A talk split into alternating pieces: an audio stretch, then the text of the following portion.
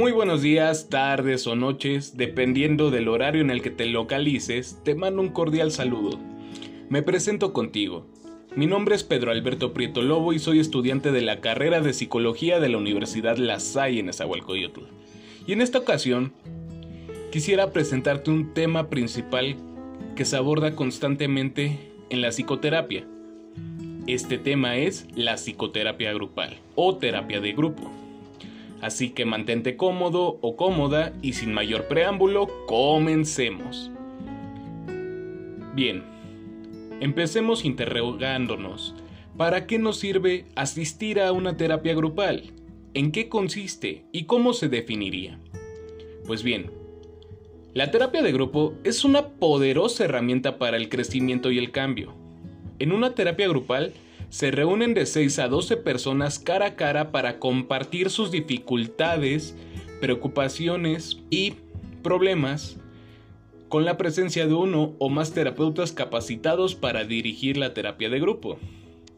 Prácticamente el poder en una terapia de grupo reside en la oportunidad de recibir múltiples perspectivas de apoyo, ánimo y retroalimentación de otras personas que vivieron una situación similar a la tuya y que de una u otra forma también se encuentran luchando por encontrar una salida o una solución a sus problemas.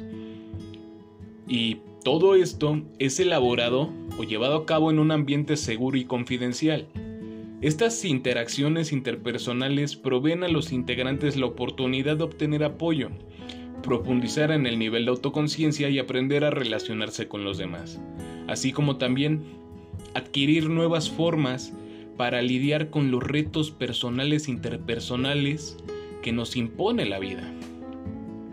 Prácticamente también, la terapia grupal brinda apoyo a quienes enfrentan cambios o crisis vitales, por ejemplo, la pérdida de la salud, el trabajo, conflictos con los hijos y con la pareja, entre muchos otros temas más. Todo esto lo elaboran a partir de que los miembros o los participantes ponen en palabras sus emociones y pensamientos y las comparten con los demás, generando de una forma u otra una eficacia en cuestión del proceso psicoterapéutico grupal. ¿Y qué crees? Este enfoque también tiene una historia. Durante los años 40 y 50 tras la Segunda Guerra Mundial, surgió la terapia de grupo como respuesta a las necesidades psicológicas de los soldados que participaron en los enfrentamientos bélicos.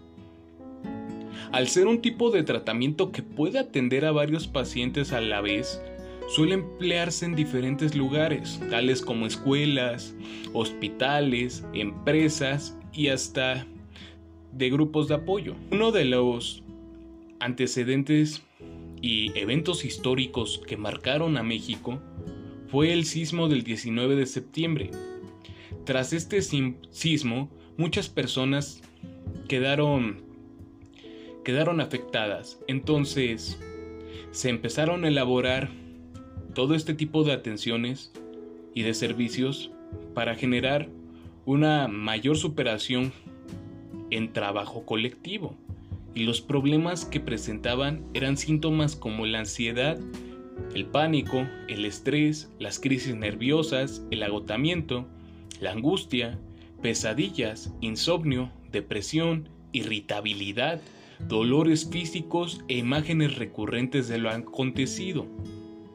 Algo que se trata mucho en la terapia grupal sí es un problema que todos comparten, pero que cada quien vive de diferente manera.